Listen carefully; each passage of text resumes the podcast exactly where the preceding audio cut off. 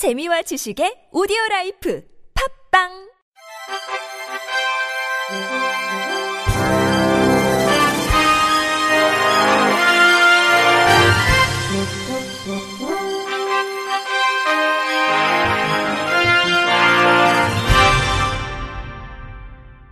청취자 여러분 안녕하십니까? 3월 둘째 주 주간 KBIC 뉴스입니다. 올해 7월부터 활동 지원 급여 신청 자격이 중증 장애인에서 모든 등록 장애인으로 확대됩니다. 보건복지부는 활동 지원 급여 신청 자격의 확대 및 수급 자격의 결정의 유효 기간 연장 등을 규정한 장애인 활동 지원에 관한 법률 시행령 일부 개정령안이 지난 12일 국무회의에서 의결됐다고 밝혔습니다. 개정된 시행령의 주요 내용을 살펴보면 활동 지원 급여 신청 자격을 기존 장애 등급 제1급, 제2급 또는 제3급인 장애인에서 모든 등록 장애인으로 자격 대상을 확대했습니다. 또한 기존 활동 지원 급여 인정 조사를 장애인의 욕구, 환경, 심신 상태 및 각 서비스의 지원이 필요한 정도 등을 평가한 장애인 복지법상 서비스 지원 종합 조사 결과로 변경했습니다. 수급 자격 결정의 유효 기간을 2년에서 3년으로 연장하고 장애 특성 및 사회적 환경 등을 고려해 유효 기간 종료 후 연장 신청 기간을 6개월에서 1년으로 늘렸습니다. 아울러 장애인 활동 지원에 관한 법률 개정에 따라 기존 활동보조인의 명칭을 활동지원사로 변경하고 기존 활동지원사 교육기관에서 관리하던 활동지원사 이수자 현황을 장애인 활동 지원 정보 시스템을 통해 정부가 전산 관리토록 했습니다.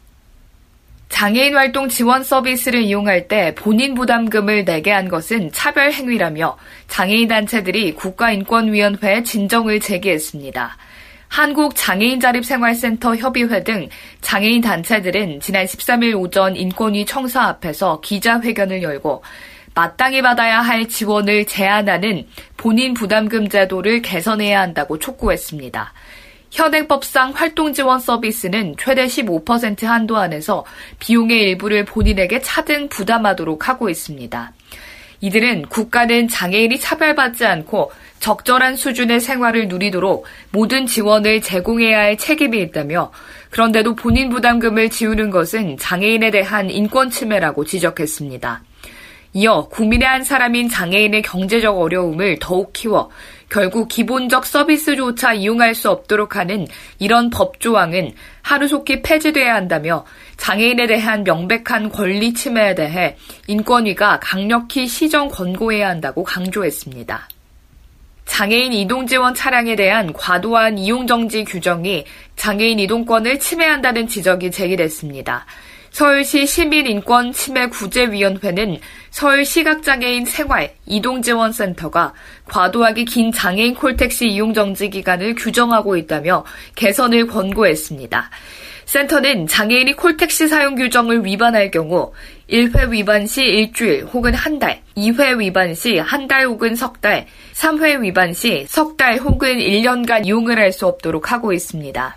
지난해 이용 정지된 총 45건의 내용을 보면 출발지 도착 후 취소, 비장애인 경유 금지 위반, 대기 시간 1시간 초과, 3시간 이용 초과, 명의 도용 등 42건에 대해서 일주일 이용 정지했으며 기사 폭언 및 협박, 관제원 욕설, 관제원 고성 및 업무 방해 등 3건에 대해선 한 달간 차량 탑승을 정지시킨 것으로 나타났습니다.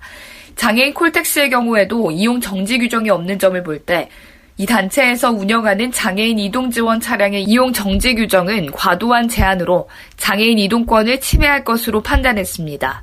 조승현 상임시민인권보호관은 장애인 이동권은 장애인의 인간다운 생활을 할 권리를 보장하는 것으로 이번 결정을 통해 장애인 이동 지원 차량이 운영자 중심의 편의적 사고에서 벗어나 합리적 기준을 마련하고 이용하는 장애인들이 더불어 살아가는 사회 구성원임을 인식하는 계기가 됐으면 좋겠다고 말했습니다. 정부가 장애 근로자의 실질적 지원 강화를 위해 출퇴근 비용 지원제도 도입에 착수합니다.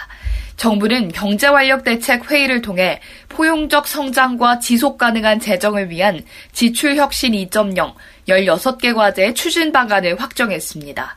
이 중 11번째 과제에 포함된 장애 근로자 직접 지원 강화에는 근로지원인 등 기존 사업 확대 개편과 신규로 출퇴근 비용 지원 추진 내용이 담겨져 있습니다. 근로지원인을 지난해 2,000명에서 올해 3,000명으로 늘리고 향후 만 명까지 확대 추진할 계획입니다. 특히 신규로 추진되는 출퇴근 비용 지원제도 대상은 최저임금 제도 막 근로 빈곤층에 해당하는 중증장애 근로자로 통근비 등 필수적인 직업 비용을 위한 지원을 제공할 계획입니다. 앞서 장애인단체 총연합회는 중증장애인 근로자가 출퇴근 시 특별 교통수단을 이용하며 추가 비용이 발생하는 부분을 감안해 비용을 보전할 필요가 있다고 고용부에 건의한 바 있습니다. 정부가 저소득 노인과 장애인 소득 보장을 강화하겠다는 내용 등을 담은 올해 업무 계획을 발표했습니다. 보건복지부는 지난 11일 서울 광화문 정부 서울청사에서 모든 국민이 함께 잘 사는 포용적 복지 국가를 기조로 한 2019년도 업무 계획을 발표했습니다. 이번 업무 계획에는 소득 하위 20% 노인과 생계 의료급여를 받는 장애인의 연금액을 현재 25만 원에서 30만 원으로 4월부터 인상하는 내용이 담겨져 있습니다. 또 저소득층이 주로 종사하는 자활 일자리의 급여 단가를 26% 정도 올려주고 급여로 받는 돈의 30% 정도를 추가로 덧붙여주는 자활 장려금도 도입해 이들의 소득을 올려줄 계획입니다.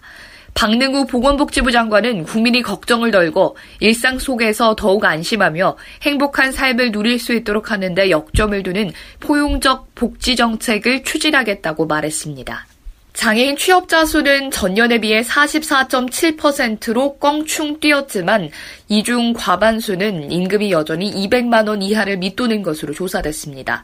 분석 결과 지난해 4, 4분기 전년 동분기 대비 구인 수는 2만 570명으로 전년 동분기 대비 6.8%, 구직자 수는 16,501명으로 전년 동분기 대비 15.2%, 취업자 수는 8,476명으로 전년 동분기 대비 44.7% 증가한 것으로 나타났습니다. 남성이 68.1%로 여성보다 많았고 중증이 51.6%로 경증보다 많았습니다. 연령별로는 20대와 30대가 가장 많았고 장애 유형별 취업자 수는 지체 장애가 35%로 가장 높았습니다. 임금은 여전히 150에서 199만 원이 45.2%, 50에서 99만 원이 15.2%, 반면 200에서 249만 원은 6.7%, 250만 원 이상은 2.7%로 낮은 편이었습니다. 한 직업재활 시설에서 여성 지적장애인들이 시설장으로부터 오랜 기간 성추행과 학대를 당했다는 증언이 나왔습니다. 그런데 피해자의 증언을 듣고 이런 사실을 제보한 내부 근무자들이 오히려 해고됐습니다.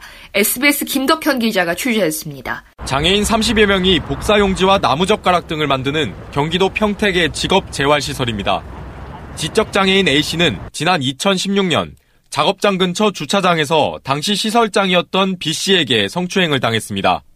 이후 추행이 계속됐지만 일자리를 잃을까봐 말하지 못했습니다. 고민 끝에 복지사에게 피해를 털어놨고 복지사들이 지난해 8월 경찰에 고발했습니다. 경찰이 수사해보니 피해자는 A씨만이 아니었습니다. 지적장애인 3명과 사무실 직원 등 4명이 지난 2016년부터 지난해까지 성추행 당한 걸로 조사됐습니다. 폭행과 학대 정황도 확인됐습니다. 지적장애인 2명에게 서로 뺨을 때리겠다는 증언이 나왔는가 하면 유통기한이 3년이나 지난 라면을 장애인들에게 먹였다는 진술도 나왔습니다.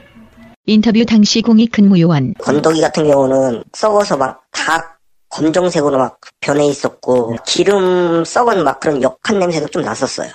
경찰 수사에도 시설 측은 진상규명 대신 사건 덮기에 급급했습니다. 인터뷰 이주원 담당 변호사 분리되지 못한 채로 작업장에서 매일 그 가해자들을 만나야 했습니다. 그 과정에서 그 회유와 압박이 계속 있었던 것으로 어렵게 용기를 내 내부 고발을 한 복지사 두 명도 한 명은 해고되고 한 명은 상담 업무에서 배제됐습니다. 관할 지자체의 대응도 무성의했습니다. 시설 감독 권한이 있는 평택시는 지난 2월 이곳을 직접 찾아 현장 조사를 진행했지만 문제가 없다고 보고 돌아갔습니다. 경찰이 최근 전 시설장과 직원 한 명을 구속했지만 평택시청은 여전히 손 놓고 있습니다. 인터뷰 평택시청 관계자 판결이 나면은 나중에 이제 거기에 의해서 최종적으로 내기는 행정 처리만 하는 거죠. SBS는 해당 시설을 찾아 해명을 드리려 했지만 아무런 답변을 내놓지 않았습니다. SBS 김덕현입니다. 이상으로 3월 둘째 주 주간 KBIC 뉴스를 마칩니다. 지금까지 제작의 이창훈, 진행의 유정진이었습니다. 고맙습니다. KBIC.